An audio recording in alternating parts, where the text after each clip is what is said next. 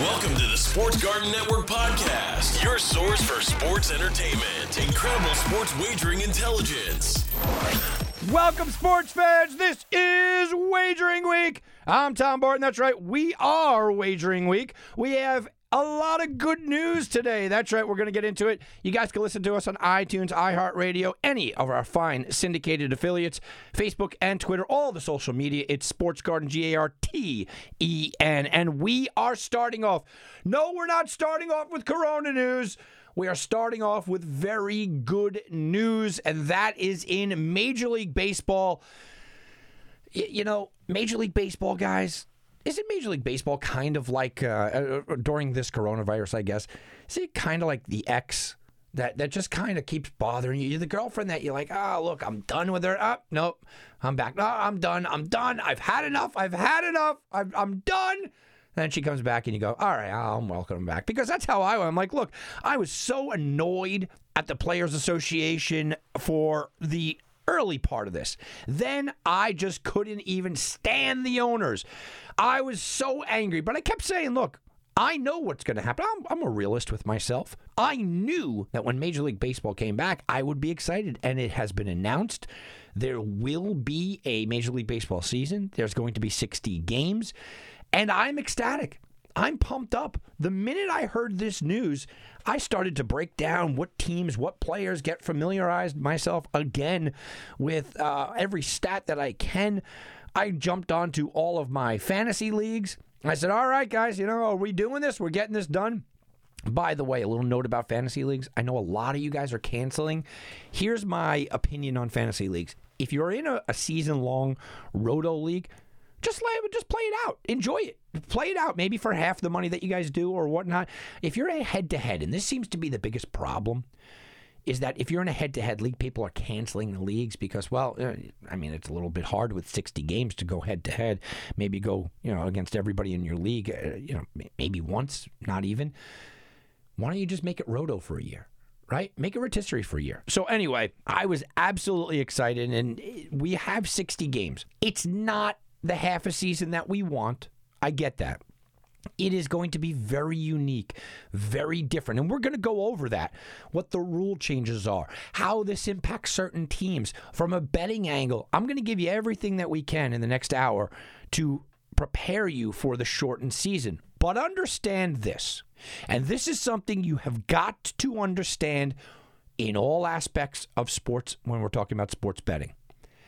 If there are times where there is confusion, mass confusion, well, the sports books also have a hard time with it. It's not just you that's saying, well, I don't really know how to tackle this 60 game season. Well, sports books, sports books algorithms, people in the sports book, sports book directors, they're all struggling with the same things that you are.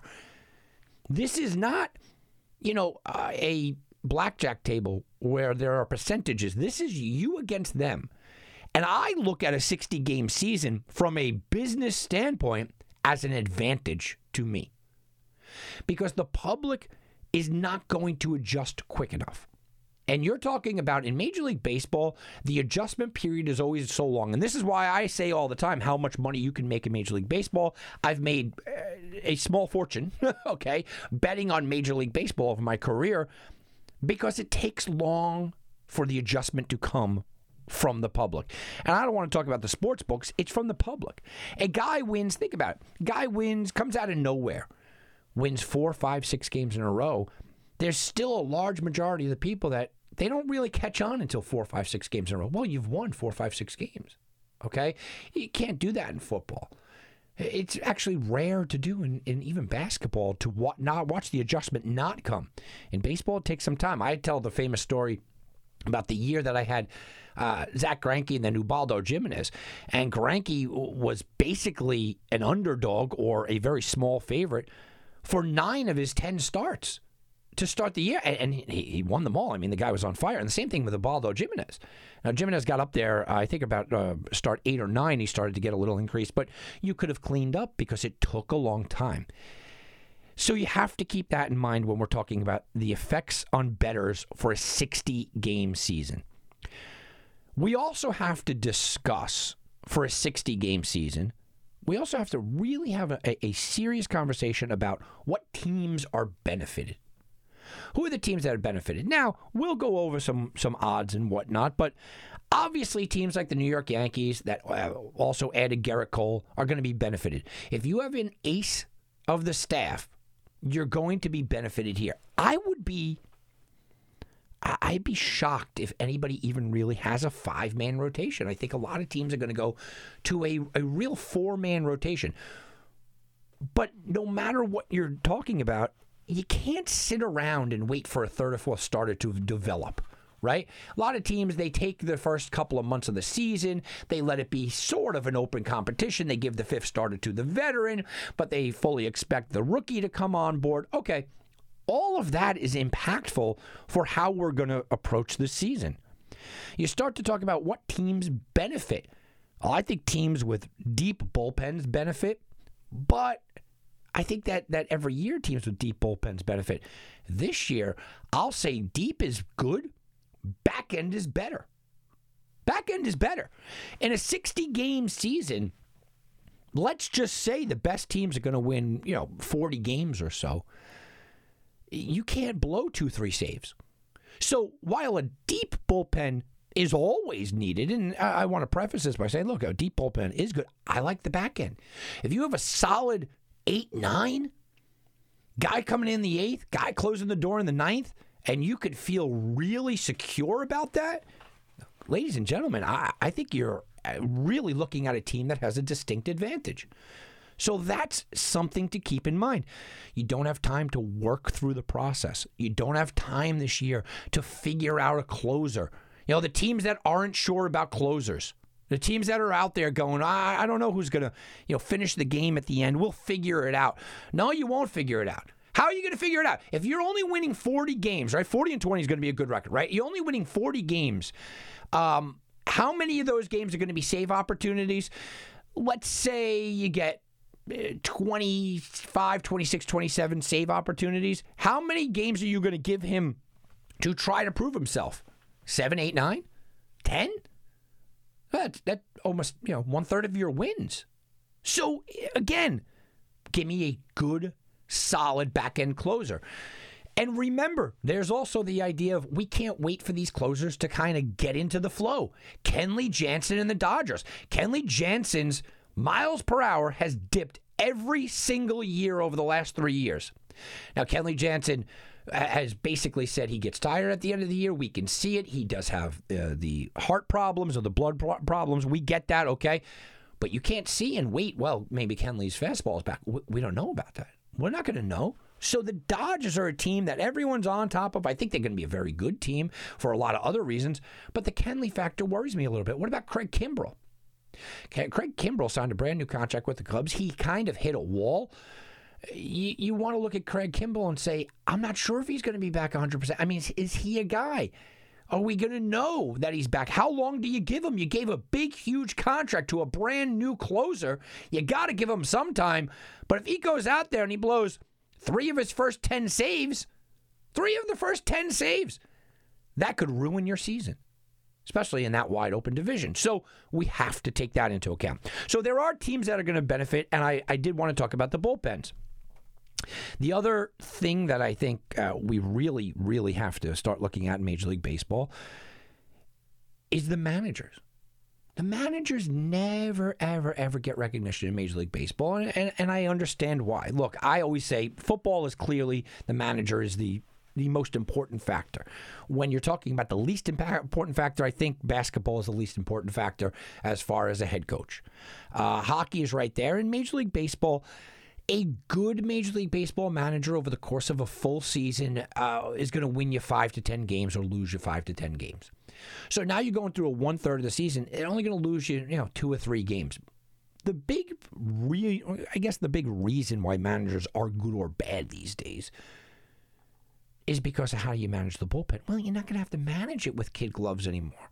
But you are going to have to do things where you're going to have to find rest for guys over 60 game season. I don't think a lot of these guys are, are, are going to go the full 60 games. You're going to want to give a rest here and there. You're going to have to be cautious. You're going to have to keep people under control. If somebody gets coronavirus uh, in their family, maybe, or that, you're going to need managers like Joe Torre, who I never believed was a good in game manager, I believe he handled the clubhouse and personalities very, very well. So look at that as a factor as well. I think that you're going to need that force, that guy, that stabilizing man in the in the clubhouse to kind of calm everybody down. So I'm going to look at that. But the big factor for me, the number one thing that I really believe that we have to talk about when you're looking at teams is very simply the rotations. I want a one, two, three. Teams like the Rays that can throw out Morton and Snell, one, two. The Mets, who have a good one, two, three. The Nats and what they did last year with their one, two, three. You can do that because these guys are only throwing, like we've talked about, maybe, uh, you know, you got 60 games. Where are they going to throw? 10, 12 games tops? Tops? 12 game season? Their arms are going to be fresh. They don't have to baby them anymore. You, you might leave Max Scherzer out there, who Max Scherzer gets up to, uh, you know, 100 pitches without a problem. You might leave him out there for 120, 125, and not worry about it. You, you may do that. So teams like the Rays, the Mets, and the Nats, they become exciting teams. They become dangerous, dangerous teams. I think that to me is the most important factor. Dominant aces are that much more valuable. During a 162 game season, your number one ace only pitches 33 games. Okay, so do the numbers. But during a 60 game season, he may pitch, like I said, 10 to 12 of those games. And now you're going into the playoffs. We know how important dominant aces are in the playoffs as it is. So that's interesting. Let me go back to the manager. I think a guy like Craig Counsell makes sense. The Brewers are always interesting and they always streak late into September. They also have a very good bullpen. That's something to think about. How about this is more, I guess, to fantasy, but you know, look, it also helps uh, teams that have really good catchers. Catchers are more valuable this year. The average catcher is taking at least one day off a week, some of them two especially if they're getting older. Buster Buster Posey's a guy that well maybe you make him DH one day, uh, maybe you sit him down one day, uh, maybe two days this week. Catchers might not need that much rest. Now I still expect them to sit down here and there, but again, you have a 60 game season. They're going to play in 50 of those 60 games. And that, that's giving them 10 days rest over 60 days, uh, over 60 games. That's a lot of rest. So they're going to play 50 games. Catchers are more valuable. Which also brings us to the idea that an injury could destroy a season. An injury could absolutely destroy a season. 10 day DL stint is one sixth of your season gone right there. And a lot of these guys are not 10 day DLs. You know, they, they kind of come out a day before time. Oh, they linger afterwards. A DL stint could be absolutely just terrorizing for a team. Could be awful. Absolutely awful. So you look at that, and that's another factor let's get into more betting ideas, okay? Uh, the overreaction to the DH because uh, of all of th- what that brings. I think there's a, there's a clear overreaction, a clear overreaction. I have already seen people talking about the over unders being increased.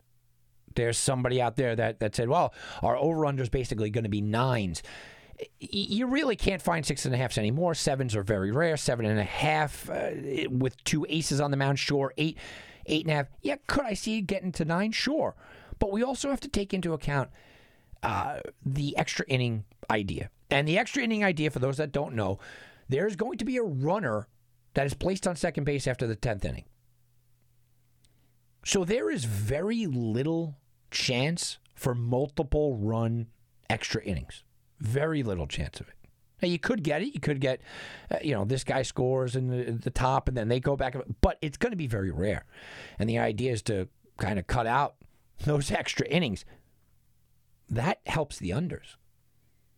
You know, you have under. Well, let's say you have under the nine. It's a four-three game going into extra innings. You're feeling per, you're feeling really secure, really secure. Now in the past, now look, the the opposing team scores, ties the game at four. Now, now the best you could hope for is a push. It's kind of the same thing, but not exactly where you could get multiple, you know, multiple innings. You're going to need a home run.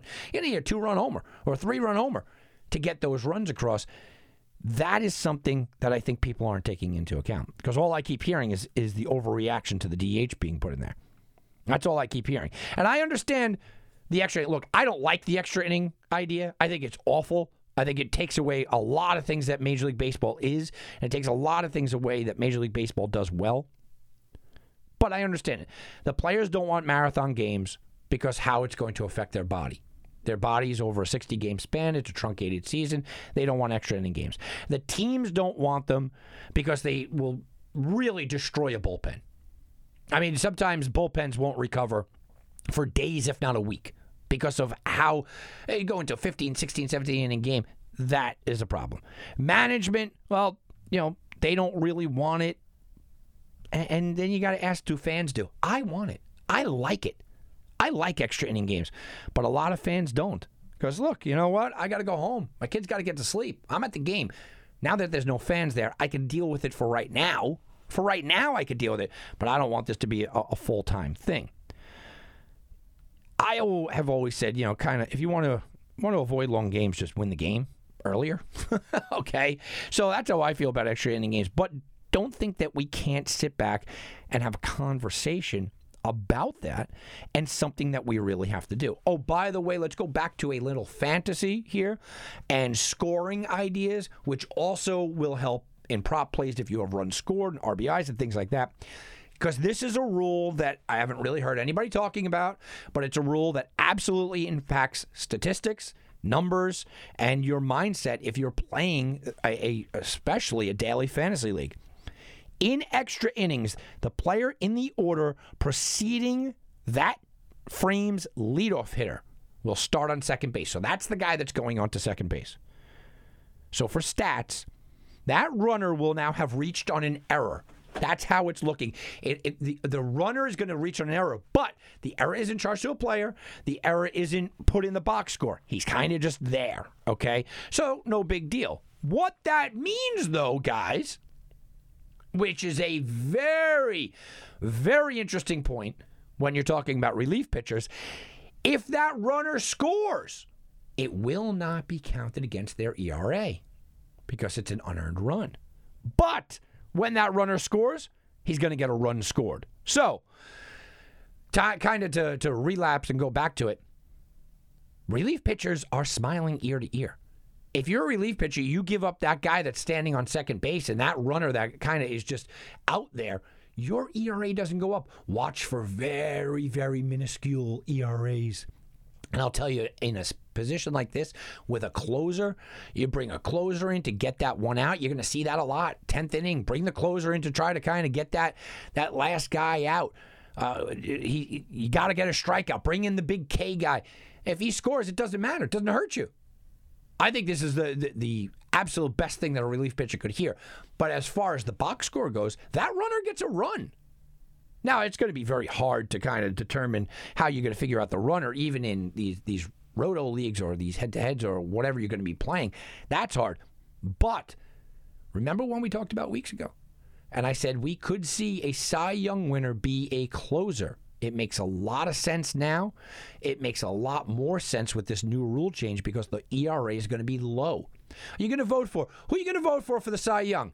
Gerrit Cole, who wins six of his 10 games and has a, a you know a 2.7 ERA, or are you going to vote for Aroldis Chapman, who saves 18 games and has a 1.3 ERA? Yeah, you're going to vote for Chapman because he's more important. So it's something to keep in mind.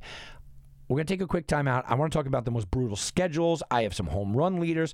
And of course, I will talk about the odds to win it all. All that and more right after this on Wagering Week. And now back to Wagering Week with Tom Barton. I'll bet you 20 bucks I can get you gambling before the end of the day. No way. I'll give you 3 to 1 odds. You're on. What are the odds? What are the odds? All right, guys. We're talking about a little bit of Major League Baseball, and we have what are the odds? This is a fun one coming out from the Sportsbook USA. Will any player hit at least 400 during the Major League Baseball season? You got to have a minimum of 186 plate appearances. Uh, yes is plus 800. No minus 1400. No one's hitting 400, guys. I'm not laying the 1400, but no one's hitting 400. To give you a little context, the players that have come closest to hitting under 400, uh, Tony Gwynn in 1994 hit 394. George Brett 1980 hit 390. Rod Carew 1977 hit 388. As did Ted Williams in 1957 hit 388. Larry Walker hit 379 in 1999. Stan Musial. 1948 Cardinals 376 and Ichiro 372 in 2004. Now let's talk about George Brett uh, because because now we have 60 games and people go, oh yeah, you could do that in 60 games. Let's talk about George Brett. You put him aside, okay? George Brett really made the run that everybody watched. He had he had the run deep deep into this. On September 19th, 1980, George Brett went 2 for 4 in a 13 to 3 win over the A's and he put his average at 39950. Okay, it's not technically 400, but he basically was. Next day, he went 0 for 4, falling to 396. Okay, you can see how drastically you take that shot. Tony Gwynn in 1994, right? Tony Gwynn took this. Uh, remember, 1994 was the shortened year, but he took his play on May all the way to May 15th. And he spent most of June, July, and August hovering about 380, 390. And then the strike came on August 12th and wiped out the rest of his season. But he wasn't, oh, you know, look, he wasn't over 400. It wasn't like he was staying over. 400 ended on May 15th. That's not deep into the season. If you're saying 60 games, you know, April, May, right? Barely went two months. You talk about um, the one really good indicator here, because we just said, and I said this when we were talking about betting 186 games is the threshold as far as the betting community. Bob Hurricane Hazle, yeah, that guy, hit 403 with the 1957 Milwaukee Braves, but he only had 155 plate appearances. So he did not qualify, but he was the last guy to really hit 400. Uh, 155 wouldn't even qualify him here. So you can see how absolutely ridiculous. By the way, Hazle hit 211 the next year. and that was out of baseball. Crazy. But you can see how ridiculous the idea is that somebody might hit 400. The strikeouts are up in Major League Baseball across the board. Okay, we don't really have pure contact hitters any longer. We just don't. Uh, there was a strand here where where 350 plus batting average it just didn't didn't even happen. Okay, there, there's rarely any of those. Uh, you know, you go back to Dee Gordon carried a, a batting average of 400 uh, just a, a couple of years ago, a few years ago, and that ended on May 19th. So to get to June is tough to get to June is tough, and that's kind of where the 60 days we sort of would need uh, would be in an overall baseball. You get all of April, all of May, and then to get to June. Minus 1400, starting to seem like a bargain when you talk about it like that. And that is what are the odds? All right, let's talk about a, a few more things here before we go into uh, the overall face of this. I want to get into a conversation about something that is starting to happen in the NBA I'm seeing the backlash of it happening in the NBA, and I'm imploring people to calm down. Guys like Avery Bradley have decided I'm not going to play. I'm not coming to uh, you know the Olympic Village is what I keep calling it, right? I'm not coming to Orlando. I'm not going to play the season, not because I don't want to play, but because I have whatever reasons that I do have. I'm not going into his reasons. It doesn't matter. He's got reasons where he is afraid of the coronavirus. He is afraid of the situation that is corona.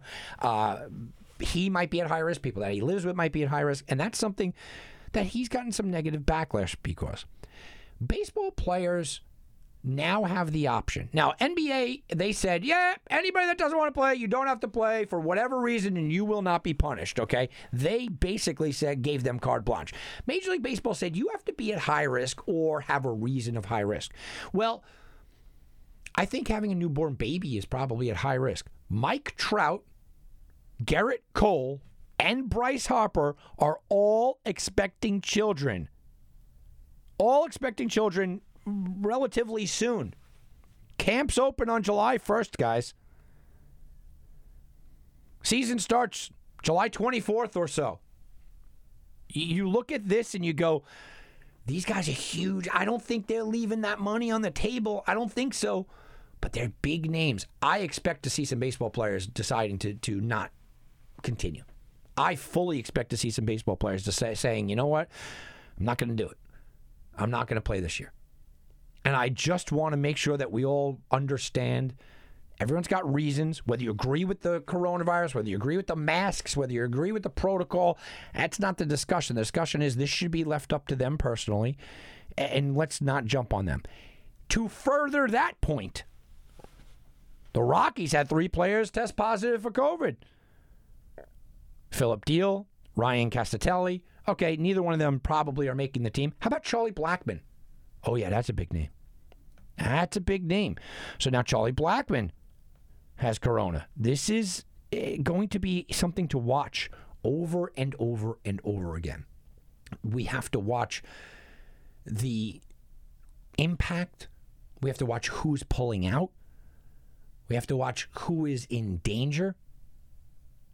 And a guy like Charlie Blackmon getting it now, sure, he he's, he's young, he's healthy, he should recover perfectly fine. Okay, should recover perfectly fine.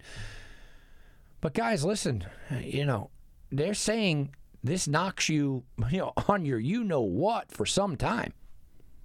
Charlie Blackmon, no doubt, will miss the beginning of camp. Oh, I don't know the extent of his, uh, we'll, we'll call it symptoms, right? He may be asymptomatic. He may be ready to go first week of July, ready to, but he may not. And a guy that is playing Major League Baseball with a lung capacity hurt, eh, maybe Charlie Blackmon's a little limited. These are the stories that we have to watch and we have to pay attention to. All right, now let's get into actual gameplay. I was thinking about this and kind of breaking it all down and talking about uh, who's got the toughest toughest road here. What we're going to do is they're going to do divisions and they're going to uh, stay kind of within each other. Middle of the country, left of the country, right of the country, kind of you know East Coast, West Coast, Central. That that's kind of how it's going to be done. Well, if you are on the East Coast, ouch. I mean, literally, ouch. The NL East and the AL East are going to play those uh, kind of that East Coast frame here. So Yankees are or, or Yankees. We'll, we'll use the Yankees as an example since I used Cole and Chapman, and uh, I am a Yankee fan. Well, we use the Yankees here as an example because this is what I was doing. I was looking at the Yankee schedule. I'm like, man, this is brutal. Whoa! And let's get into why. First of all, the Yankees play in the AL East, which uh, just to start the day is a brutal conversation to have. Okay, the Yankees have to face the Red Sox, the Rays, the Blue Jays, the Orioles. Okay. The Red Sox, I know they've taken some dings and, and they don't look as good. Still a formidable team. Rays, I think the Rays are, are a World Series contender, to be honest with you. The Blue Jays, young, up and coming guys, Guerrero, Bichette, uh, you know, Biggio, all that. The Orioles, all right, Orioles are garbage. But the Yankees have to face that. Already that's tough. Okay. Then they have to face World Series champion Nationals, the Braves with all their talent and the Braves who, who consistently win that division, the Phillies who before last year was everyone's darling to go to the World Series, the Mets who I already mentioned earlier in the show are massively dangerous, and then the Marlins who are, are pretty much garbage. Everyone in the East has to play that schedule as opposed to the Central, where you have teams like the Pirates, the Tigers, uh, you know, you have the Royals. The, the Central is, I don't want to say a joke, but the Central is not an intimidating conference. We'll call them conferences at this point. It's just not. I mean, the Twins, I think the Twins get hurt here because they don't have a frontline starter. They're a good team, but the Twins, Cleveland, anybody putting fear into you there? How about, you know, the Cubs? Eh, they're a good team. They got some holes. They got some problems. The Cardinals, they got some holes. They got some problems. The Brewers, they're a good team, but they don't have the frontline pitching. The Reds, eh, everyone's on top of the Reds, but I was looking at them as being, uh, you know, maybe a wild card team, and I was high on them. Central is is kind of a joke when you compare it to the East. Yankees, Red Sox, Rays, Nats, Braves, Phillies, Mets. So think about what you're talking about when you talk about maybe best record. how many wins. Remember that. How about the West? Well, the West is very top heavy. You know, we could all potentially see a World Series. Oh, God forbid. But we could all potentially see a World Series where it's the Astros and the Dodgers, right? Sure. But in that West, and I do like teams like the Angels, in that West, you still have teams like Seattle, teams like the Rangers that, uh, I mean, maybe they're maybe they fight for 500. You have the Padres, who's got some talent, but they just can't seem to get over the hump. The Rockies, who don't have the pitching to do. Year after year, they consistently don't have it. Then San Francisco Giants, who might be the worst team in baseball. So you start to look at the makeup, and I think it's very, very clear.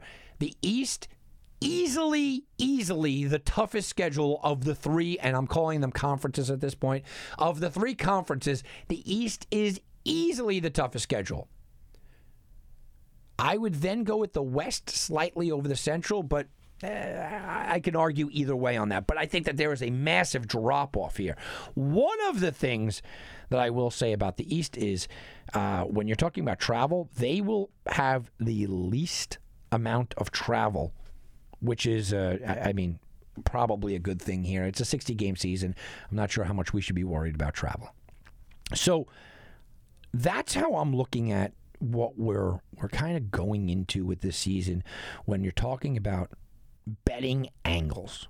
Okay? And the betting angles, we have got to pay attention to the betting angles. We have to pay attention to them.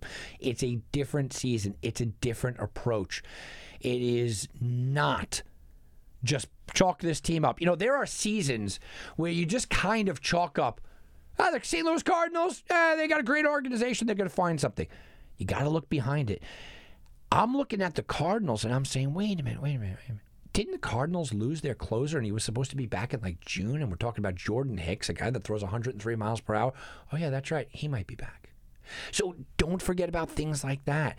There's so many intricacies that we will talk about on this show.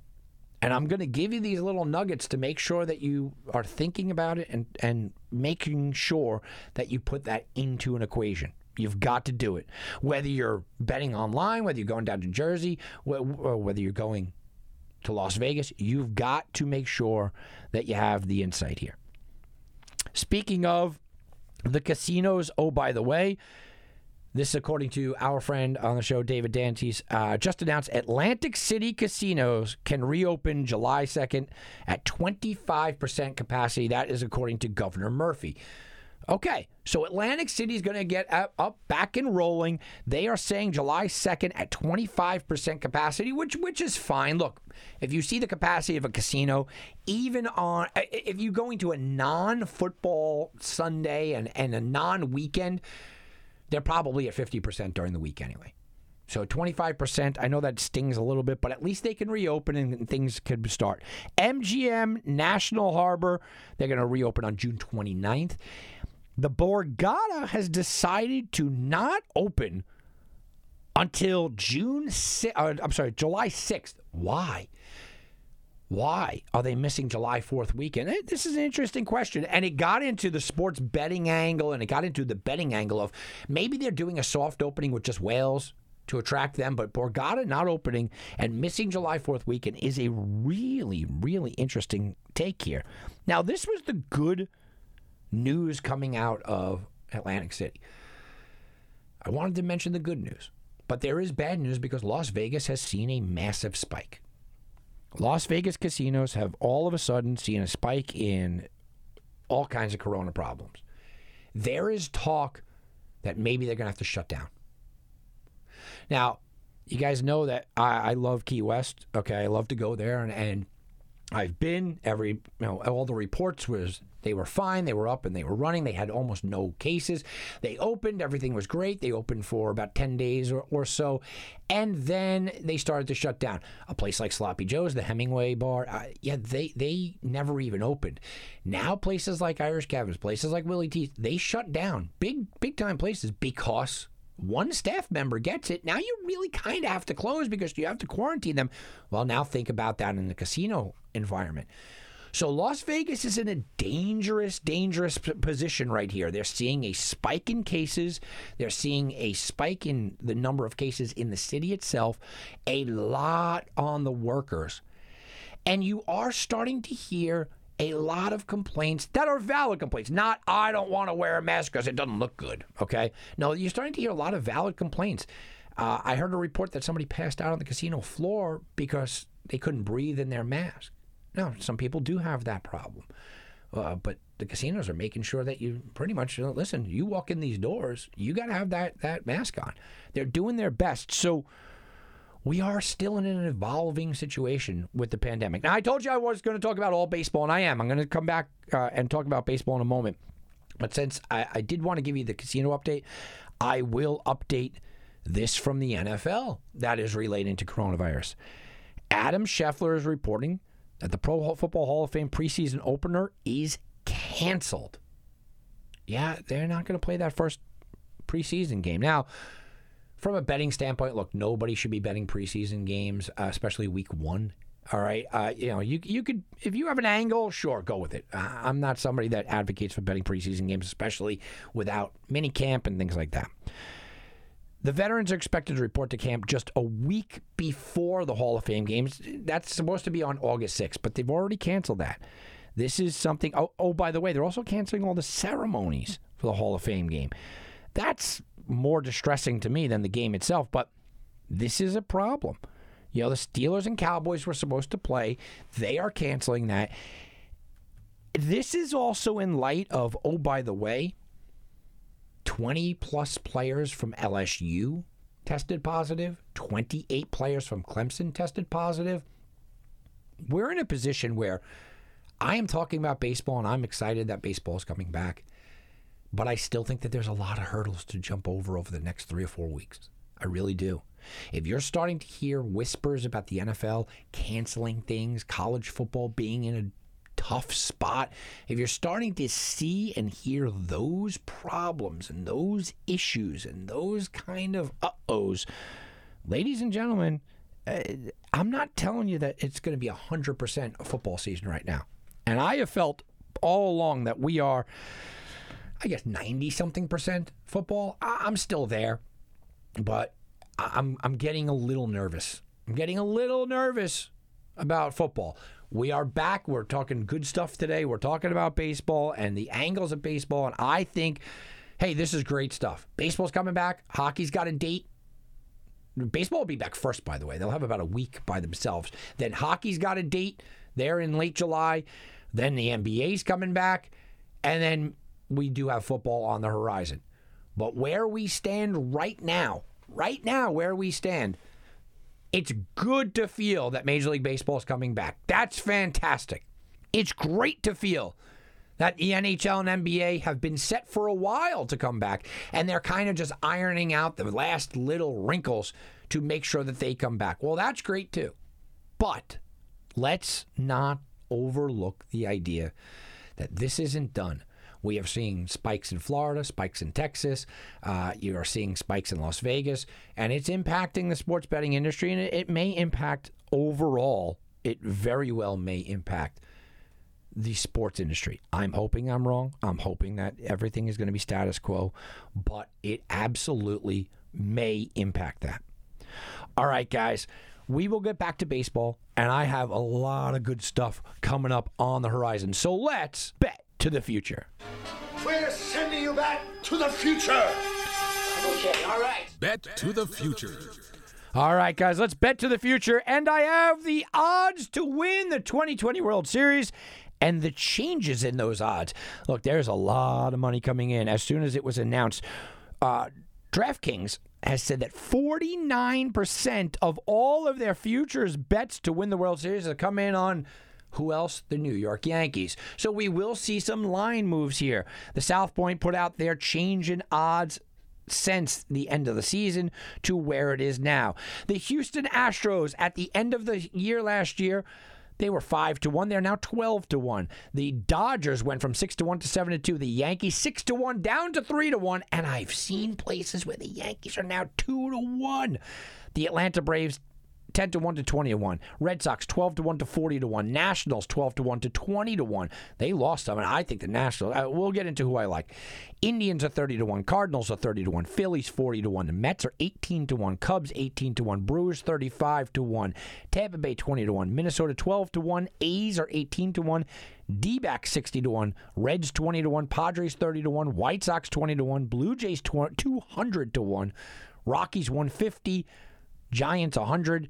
Angels 15 to 1, Rangers 100 to 1, Pirates 150, Mariners 200, Marlins 250, Orioles, Tigers are 500 to 1, and the Royals are 300 to 1 you know, you see a lot of these these line moves, and before the year began, before they got Gerrit Cole, when the year ended, I went and I took the Yankees at six to one odds, and I felt good about it at the time, and I feel great about it now. I still believe that there is some value to be had with some other teams, though especially with the new rules, especially with the truncated season, especially with all that's going on. I see a lot of buying ability. So let's talk about why. Throw away teams like the Royals, Tigers, Orioles, even in a shortened season. Look, it is still a pretty good season, okay? It's still a chunk. It's more than a third. I'm not telling you that, you know, this is a real season. I, I don't know if there's an asterisk next to it. By the way, I don't care. As as a Yankee fan, I still want to win, even if there's an asterisk there. Uh, okay, I don't care about that, but I understand that it's not a real quote unquote season. So we're throwing away Royals, Tigers, Orioles. Anyone can get hot in 60 games. I get it. Nah, no, no, not happening.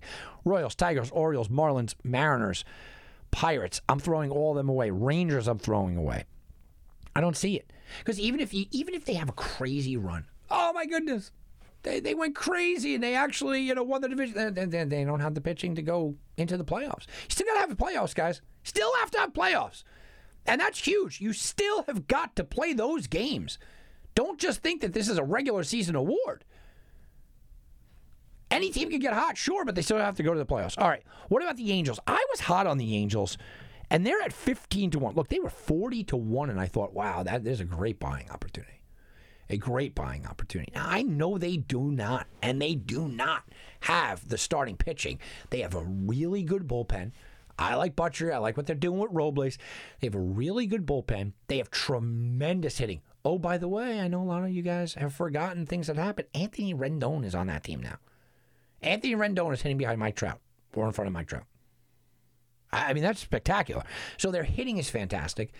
Uh, they have a very good coach, which we look for. Checks a lot of boxes. The bullpen is really good, 8 9. Yeah, checks a lot of boxes. They didn't have that frontline starter. But oh, wait a minute. Oh, wait a minute. One of the teams that would be helped out a lot with this truncated season is the fact that Shohei Ohtani should be the starting pitcher. When Shohei Ohtani is on, he is a true number one. I'm going to stop and pause and stop short of calling him an ace, but he is a true number one starter.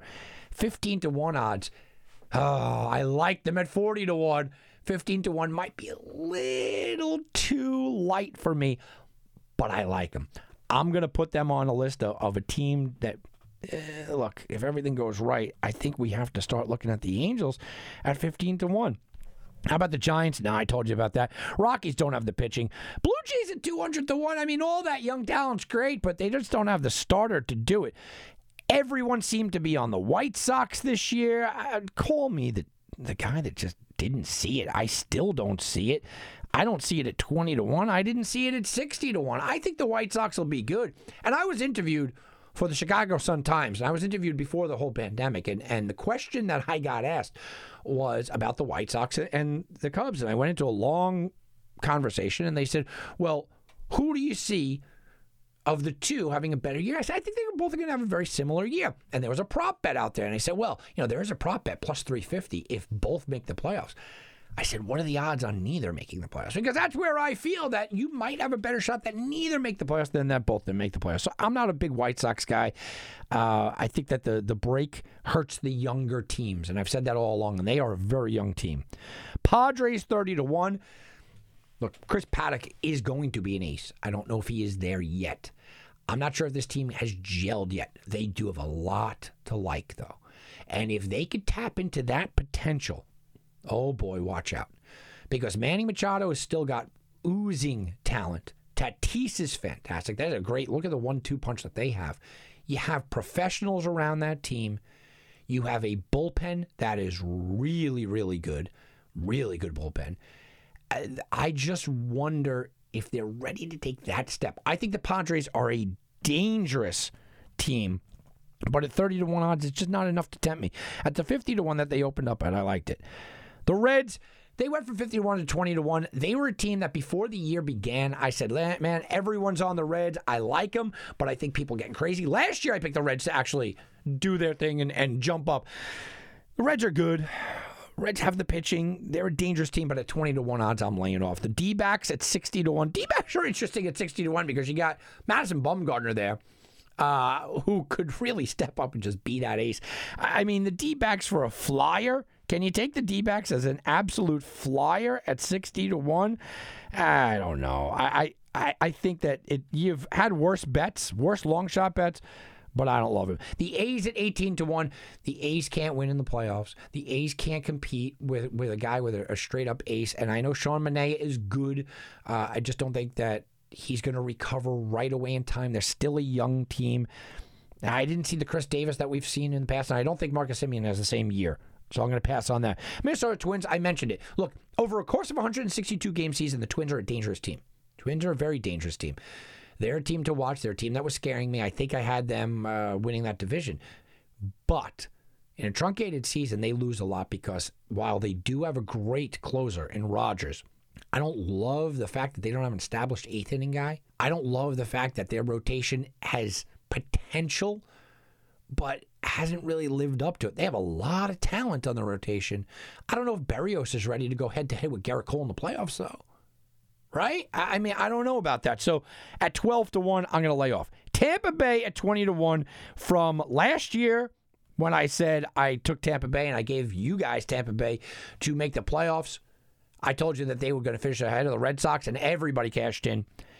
And before the year began, I told you all, I am on Tampa Bay.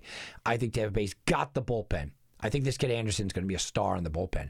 They do have, absolutely have the starting pitching. You, if you get Blake Snell right, oh by the way, Charlie Morton might be the most underrated player in baseball right now. That one-two combination is just wow. And then you have the hitting, which I think is vastly underrated. Vastly underrated. I think the Rays at 20 to 1 is a live, live, live play. The Brewers 35 to 1. I mentioned the Brewers. You know, they got Craig Counsell who will help them win games, and they do get streaky, right? Josh Hader, of course, great bullpen guy. But do they have uh, enough on the starting rotation? I'm just going to say no. And it's the same thing about the Cubs at 18 to 1 you know, the Cubs at 18 to 1 or 18 to 1 because they're the Cubs, not because they're a good value. The Cubs probably should be a 30 to 1 team, but the name the Chicago Cubs are attached to it. They're a fun team to root for, they're a fun team to jump behind. I worry about Craig Kimbrel. I worry about Wicks being the eighth inning setup guy. I don't like their 8 9. Their starting rotation is deep, and this is another team that over a 162 game season, the Cubs are a dangerous team. In a truncated format like this, I think they get dinged up a little bit, and I worry about that back end. I'll always worry about the back end of that bullpen. If you had the Cubs, you know, with reasonable odds, maybe, but 18 to 1 is ridiculous. And it's the same thing with the Mets. I think the Mets have an opportunity. When you got Jacob DeGrom going number one, and that pitching staff is really good. I like their hitting. It. You know, how do you not like Alonso and Conforto? That yes, I understand what the Mets are. I understand that the Mets back into the bullpen could be devastatingly good if they recover from where they were. They have past issues though, and those issues are not exactly distant memories. I worry about their back end at their bullpen. I worry about the pitchers outside of DeGrom being able to stay healthy. Their hitting is very young. Alonso set the world on fire last year. Okay? But he's still very young. Conforto can't stay on the field. He's still very young. Rosario is still eh, a developing guy. I will not bet on a young, unproven team at 18 to 1 odds. I think people are looking at the Mets as a dangerous team. And I've heard even from my Met fans that are usually doom and gloom, even from Met fan friends, like, ah, anything could happen in 60 games. You're right. And when you have DeGrom, you are right. But you are betting on a lot of things. You're betting on a comeback from your closer. You're betting on your eighth inning guy. You're you're betting on your young players being able to handle it. I, and, and you're betting on a on a management and a coaching system that I just don't buy into. Sorry, I think the Mets are overrated at 18 to 1. How about the Phillies at 40 to 1? Guys, this is a team that has some attractive odds. This is a team that has some really attractive odds. Aaron Nola is an ace in this game. Yes, he had a struggling year last year, but his underlying peripherals say he's a number one. I like their back end. Back end of the bullpen's fine to me. You got a lot of star power around that team. The Phillies fell off the earth last year. Why? Because they played in a really tough division. The Mets were kind of a thorn. The Braves were a really good team. The Nats came streaking and won the World Series. I think 40 to 1 is a gift if you're looking for a long shot. Cardinals at 30 to 1. There's another one. You know, Cardinals at 30 to 1. I don't know if they have the pitching this year. Uh, I still worry about Jordan Hicks coming back. And a lot of things I worry about the Cardinals, but listen, the Cardinals are always seemingly right there, and they have the talent to do it. Nationals at 20 to 1. Well, a repeat doesn't seem likely, but if you have a, a one, two, three like they have, why did the Nationals look so dangerous last year? Well, they look so dangerous because they had a one, two, three that said Scherzer, Strasburg, and Corbin. That one, two, three is still there. Now, they still have back end bullpen problems. They fixed them momentarily during the playoffs. They still have those back end bullpen problems. Yeah, that's there. But they also lost Anthony Rendon. And while I think Trea Turner is an absolute stud in this league, and I think, uh, you know, a guy, I, I, I, look, I think that that a guy like Soto can be the MVP. I, I get their ridiculous overflowing talent at times, but they're still young. They, they lost some talent, and losing Anthony Rendon is a knock. But at 20 to 1, those are attractive odds. Red Sox at 40 to 1. Uh, I, I do not like the Red Sox. I'm not banking on them here. Chris Sale is down. David Price is gone. They're in transition. Don't take a shot at them. Atlanta Braves 20 to 1. A lot of people going to jump on this 20 to 1. I don't really like it that much. I think, again, you're in a very tough division in a very tough schedule. You're still a young team. I think the Braves are what the Braves are, who they are a very good regular season team that is just not built for the playoffs. And we've seen that the last couple of years. We have watched the last couple of years what happens to them.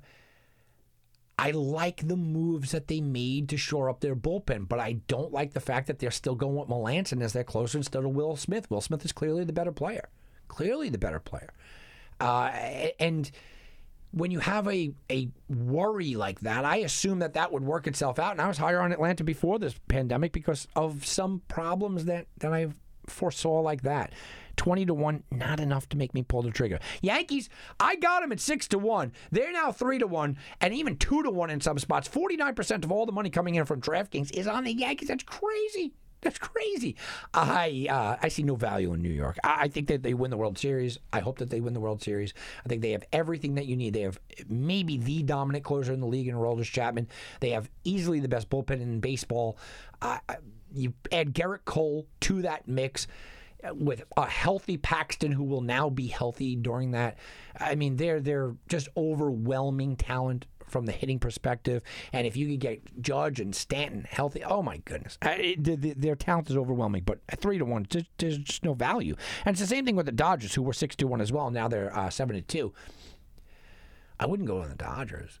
Dodgers shown that you know come playoff time they don't really perform that well. I worry about Kenley Jansen a little bit, but again you're doing shortened season, shortened season with Walker Buehler and Clayton Kershaw as a one-two is a devastating duo. I just don't see the value there.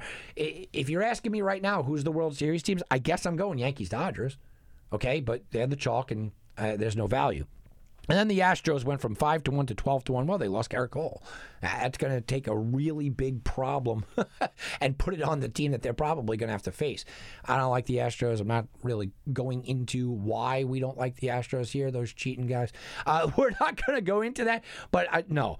So there are some teams. Look, if you're looking for a long shot, the D backs at 60 to 1, yeah, I guess you could throw some money on that, but I'm not going to do that. I'm not going to throw money on the Padres at 30 to 1. That's not a team that I'm really looking at as, as you know, that dangerous, dangerous team. Phillies at 40 to 1 would be my long shot option for you guys. I like the Phillies at 40 to 1. I like the fact that I think Aaron Nola is going to step up. In a short 60 game stint, Bryce Harper might go out of his mind, guys. So Phillies at 40 to 1 makes some sense. While the cards are a constant pro team and they probably will make us all look silly many times. I'm not going to throw any money on them. The Angels at 15 to 1 is just killing me that they're a 15 to 1 team. If this was 20 to 1, 25 to 1, or where they opened up, you know, 30 or 40 to 1, I'd be all over the Angels. At 15 to 1, I just don't see that being uh, an interesting bet. Man, if you could get 20 to 1 out there, 25 to 1, maybe maybe you go with them. The Nats at 20 to 1 make a lot of sense because of the 1 2 3. I think it's very difficult to repeat, number one. I think it's very difficult to lose your best offensive player in Anthony Rendon, number two, and I still worry about that bullpen. So I'm not going to take the Nationals at 20 to 1. The other team that I will be on is Tampa Bay at 20 to 1. So Tampa Bay 20 to 1, Philly 40 to 1 make the most sense. With that being said, I still think the Yankees are the team to beat in Major League Baseball. I still think that the Dodgers are very, very tough. And I'm trying to find an entrance angle for the Los Angeles Angels. Uh, you know, you got Trout and Ohtani healthy. I'm trying to find that entry angle.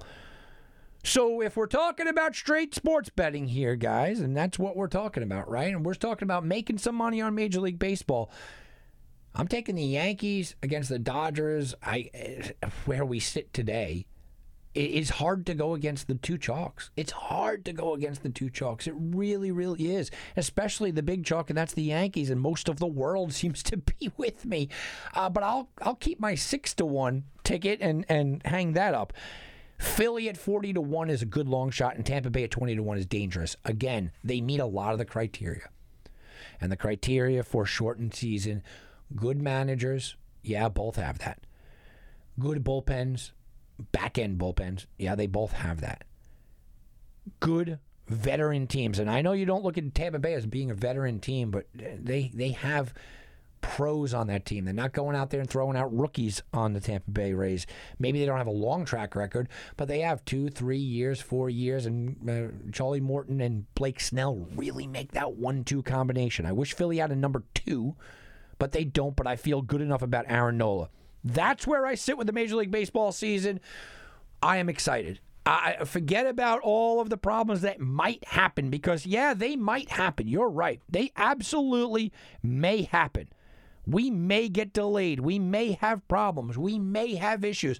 But Major League Baseball has settled their fist fight, their arm wrestle we will get baseball this year. Don't let their dragging their feet negotiations take you away from enjoying the season and especially making money on the year. I said this at the top of the show, and I'm going to close out the show by saying this. Because there is a 60 game season and everybody is collectively wondering how do we approach this season. Because of that, ladies and gentlemen, that gives you an advantage. That means that the sports books and the public will not be as adjusted this gives you a chance to make some money. And I'm giving you the game plan to make some money on Major League Baseball. I'm Tom Barton for Wagering Week. We'll be back, and you can bet on that.